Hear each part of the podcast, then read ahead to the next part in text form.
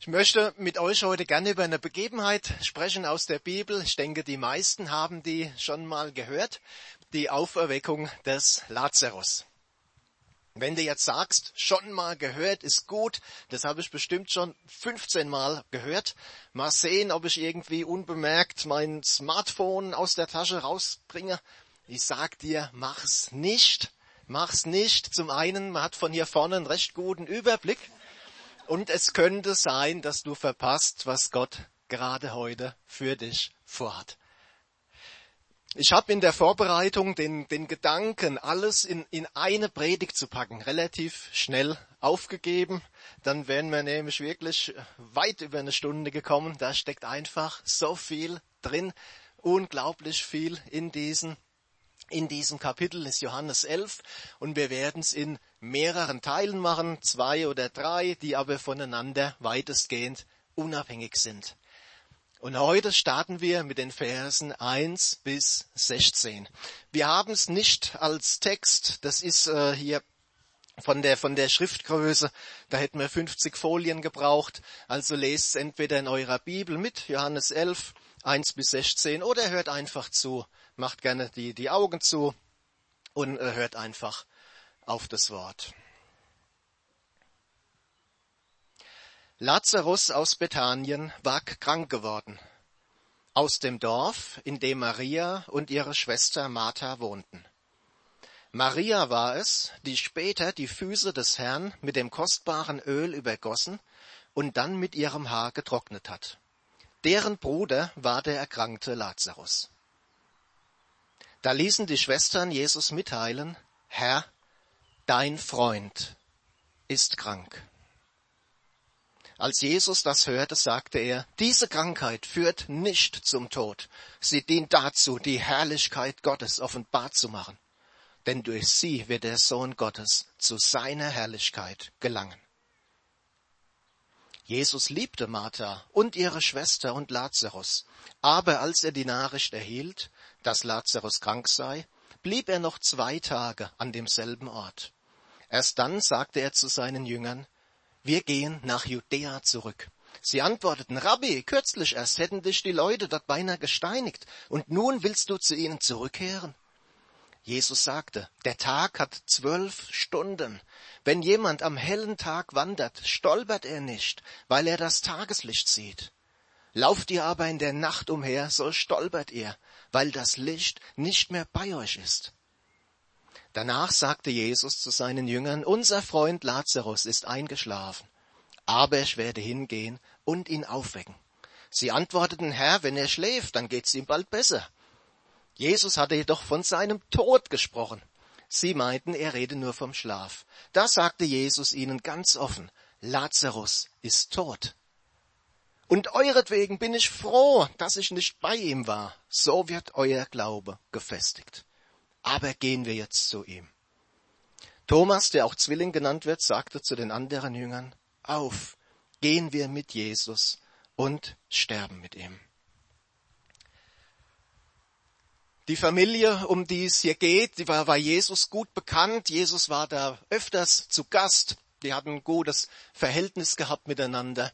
Und der, der Mann beziehungsweise der Bruder dieser Familie, Lazarus, war krank geworden. Es war offensichtlich eine ernstere Sache, denn die beiden Schwestern, sie schicken zu Jesus und sagen, Herr, dein Freund ist krank. Wörtlich, der, den du lieb hast, ist krank. Und dieses Wort, das hier für krank steht, Astheneo, das hat eine ganze Bandbreite an Bedeutungen. Bei Lazarus war es offenkundig eine körperliche Sache, eine körperliche Krankheit. Es kann aber auch heißen, schwach sein, kraftlos sein, Burnout, wird man heute wahrscheinlich dazu sagen.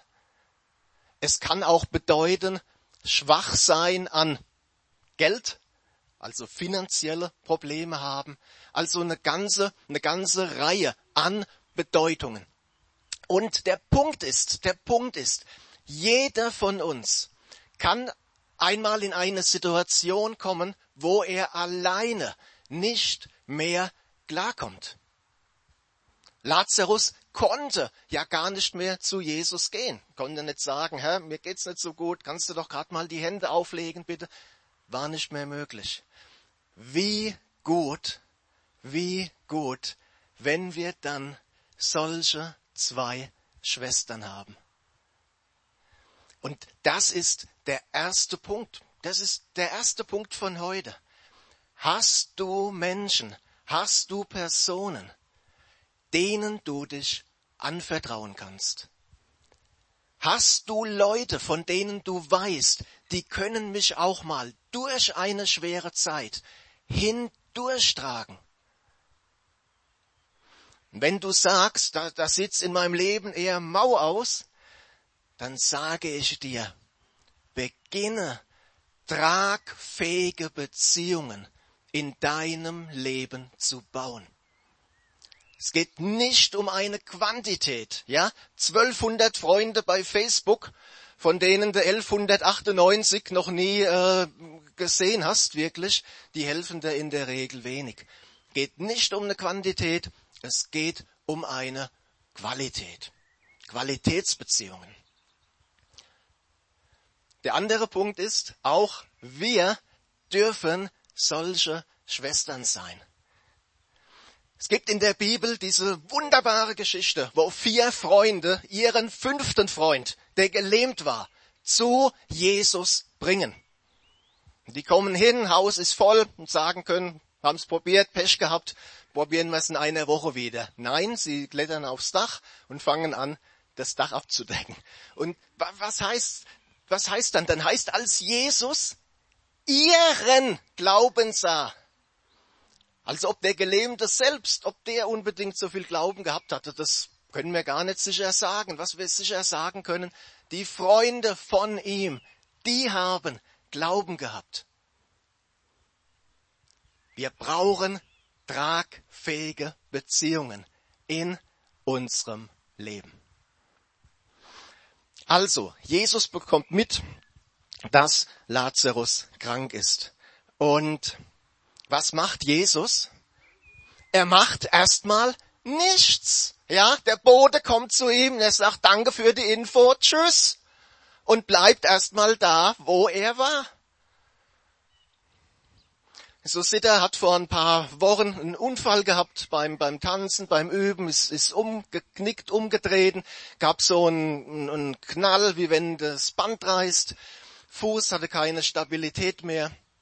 Und äh, sie rief mich an, konnte ja nicht mehr aufstehen. Ich war im Haus unterwegs, Stockhöher, und sie rief mich an. Und wenn ich gesagt hätte, ja, üble Sache, äh, wir beten mal, vielleicht fahren wir auch ins Krankenhaus, aber lass mich doch erstmal die Sportschau schauen und ruf so in drei Stunden nochmal an. Wer von euch glaubt, ich würde heute noch hier wohnen? Also warum macht Jesus das? Warum macht er das? Hat er nicht mitbekommen, wie es um Lazarus stand? Doch hat er. Wir sehen das ab Vers 11 ganz deutlich. Ja, das ist ja diese, diese unfreiwillige Komik in diesem Dialog, wo die, äh, wo er vom, vom Schlaf redet und die Jünger denken, Schlafen ist gesund. Gibt's bestimmt bald besser. Hier sagt, nee, äh, ich rede von einem anderen Schlaf, von dem ewigen Schlaf.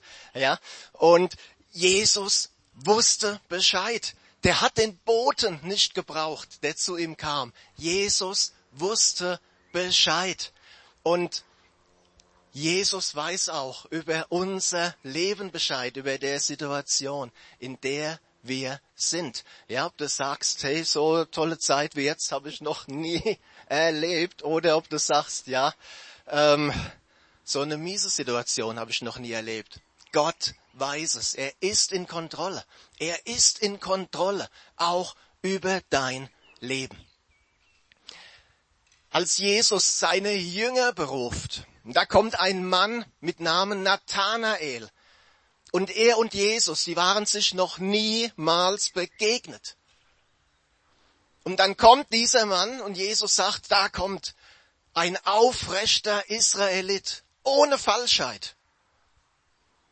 Und Nathanael sagt, sorry, kennen wir uns irgendwoher? Und Jesus sagt, Nathanael, als du vorhin unter diesem Feigenbaum saßt und Philippus dich rief, vorher schon habe ich dich gesehen. Nathanael ist, ist fassungslos. Er sagte, ey, du bist Gottes Sohn, du bist der, du bist der Messias. Jesus sieht uns. Er sieht unser Leben. Also warum hat er da nichts gemacht? Hat er Lazarus vielleicht doch nicht so sehr geliebt? Doch hat er. Wir lesen ganz klar, Jesus liebte Lazarus und seine Schwestern. Jesus liebte sie. Und da ist jetzt ein interessanter Punkt. Als die Schwestern zu Jesus senden und sagen, der, den du lieb hast, ist krank. Da steht ein Wort. Wer gute, gute äh, Zeit hat für die nächste Folie, danke. Da steht ein Wort, Phileo. Und das ist äh, die, die familiäre Liebe, die freundschaftliche Liebe. Und wo es heißt in Vers 5, dass Jesus Lazarus liebte, da steht Agapao, Agape. Und das ist die, die hingebende Liebe, die Liebe aufgrund einer Entscheidung. Es ist Gegenstand theologischer Diskussionen, was genau der Unterschied ist zwischen beiden Wörtern, ob es überhaupt einen großen Unterschied gibt, ob Johannes das einfach als Synonym benutzt. Der Punkt ist, Jesus liebte Lazarus umfassend. Er liebte ihn umfassend. Also was war der Grund? Es war das, was Jesus von Anfang an sagte. Diese Krankheit führt nicht zum Tod. Sie dient dazu, die Herrlichkeit Gottes offenbar zu machen. Denn durch sie wird der Sohn Gottes zu seiner Herrlichkeit gelangen. Und wenn du von dieser Predigt heute einen Punkt mitnimmst, dann den. Gott kann sich gerade in schwierigen Situationen verherrlichen.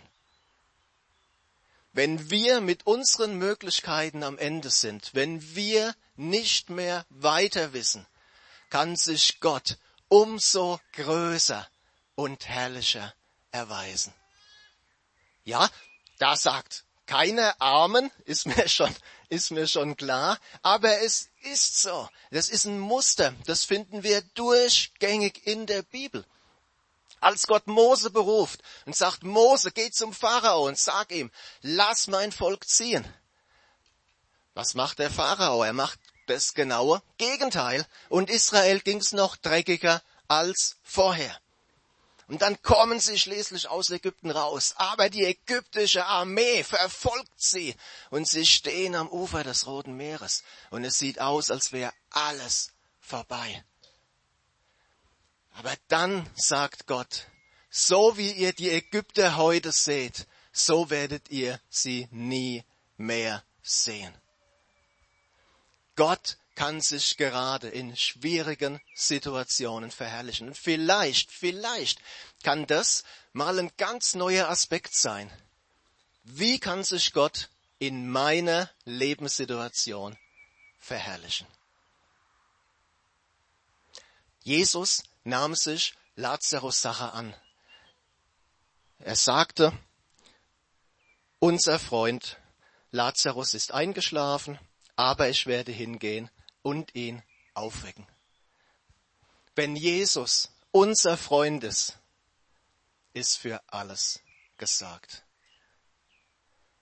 Lazarus hatte nicht nur diese Agape-Liebe, diese Liebe, die für alle Menschen gilt, ne? Johannes 3, 16 zum Beispiel, ganz egal, ob jemand zu Gott gehört oder nicht.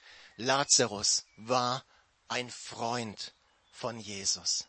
Und es gibt nichts Besseres, als ein Freund von Jesus zu sein. Und Jesus sagte, okay, wir gehen, wir gehen nach Judäa zurück und die Jünger sagen, Herr, keine gute Idee. Die Juden wollten dich doch eben noch lynchen und jetzt willst du wieder zurück. Und dann sagt Jesus ein, ein Wort, das ist auf den ersten Blick so ein bisschen mysteriös vielleicht. Er sagt, der Tag hat zwölf Stunden. Wenn jemand am hellen Tag wandert, stolpert er nicht, weil er das Tageslicht sieht. Lauft ihr aber in der Nacht umher, so stolpert ihr, weil das Licht nicht mehr bei euch ist. Der offenkundige Sinn ist klar. Es gab damals noch keine elektrische Straßenbeleuchtung, es gab noch keine LED oder Xenonscheinwerfer. Aber was meint Jesus damit wirklich? Gibt ein Wort aus Johannes 8,12, ein sehr bekanntes Wort, wo Jesus sagt, ich bin das Licht der Welt. Und Licht der Welt, das ist der gleiche Ausdruck, der hier mit Tageslicht übersetzt ist. Ich bin das Licht der Welt. Ich bin das Tageslicht. Wer mir nachfolgt, wird nicht im Finstern wandeln, sondern wird das Licht des Lebens haben. Also Jesus, er ist das Tageslicht und wir müssen mit ihm verbunden sein und mit ihm verbunden bleiben. Gibt aber auch noch ein Wort aus Johannes 9, 9, Vers 4, wo Jesus sagt, wir müssen die Werke dessen tun, der mich gesandt hat, solange es Tag ist. Es kommt die Nacht, wo keiner mehr wirken kann. Für mich heißt das, mit Jesus Gottes Werke tun, mit Jesus Gottes Reich bauen. Wir haben gesehen, wir sehen es immer noch, wie schnell Einschränkungen da sein können. Lasst uns die Zeit nutzen, lasst uns die Zeit wirklich auskaufen.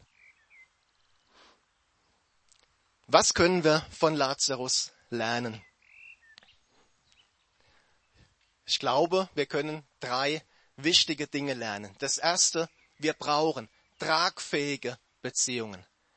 Und eine, eine Möglichkeit kann die, die Gruppenarbeit sein, auch in der Gemeinde.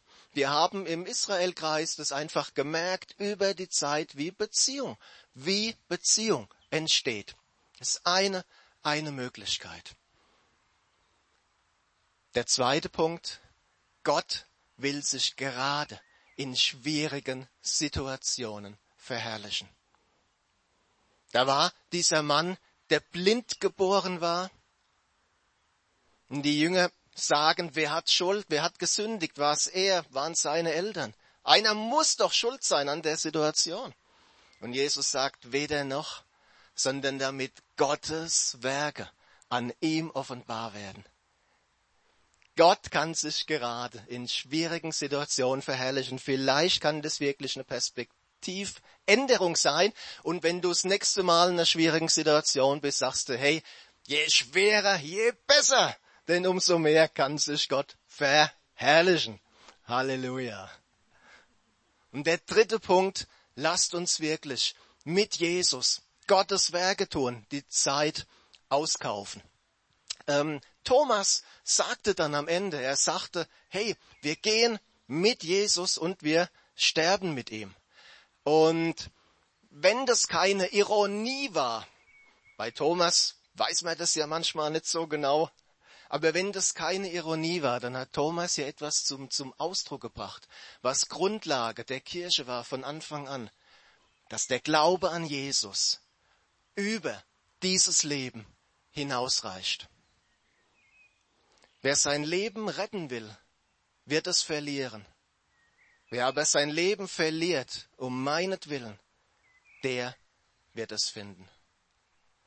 Und lasst uns wirklich die Zeit auskaufen. Ich weiß, hier sind Leute, Gott hat eine Berufung auf dein Leben gelegt.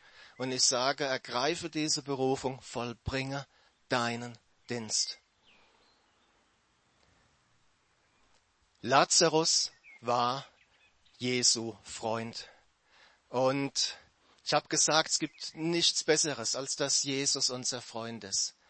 Und einfach die, die Bitte, wenn wir mal kurz die, die Augen schließen, jetzt nicht groß, groß rum, rumklotzen in der Gegend. Wirklich die Frage, Jesus steht auch heute hier und will dein Freund sein. Und wenn du sagst, ja, ich, ich bin noch gar kein Familienmitglied in Gottes Familie, ich habe diese Freundschaft, diese Beziehung mit Jesus noch gar nicht. Jesus möchte heute dein Freund werden. Und wenn du diese Freundschaft möchtest, ich will gerne, gerne für dich beten, dann gib mir, während alle die Augen geschlossen halten, gib mir bitte einfach ein kurzes Zeichen mit der Hand. Danke. Vielen Dank. Ja, Herr Jesus, danke, Herr, du hast gesehen, wer sich gemeldet hat, Herr, wer deine ausgestreckte Hand im Glauben jetzt ergriffen hat. Herr Jesus, und du sagst, wer an mich glaubt, der ist vom Tod zum Leben hindurchgedrungen. Herr, und das gilt, das gilt für Zeit und für Ewigkeit. Jesus, danke, dass du unser Freund bist, dass du unser Freund sein willst. Herr, und dann ist wirklich für alles, für alles gesorgt. Danke, Jesus. Amen. Amen. Okay, so viel für heute. Nächstes Mal, also nicht nächste Woche, aber beim Teil zwei geht's dann, geht's dann weiter. Und halte das wirklich im Blick. Gerade in schwierigen Situationen kann sich Gott umso größer erweisen, umso mehr verherrlichen. Amen.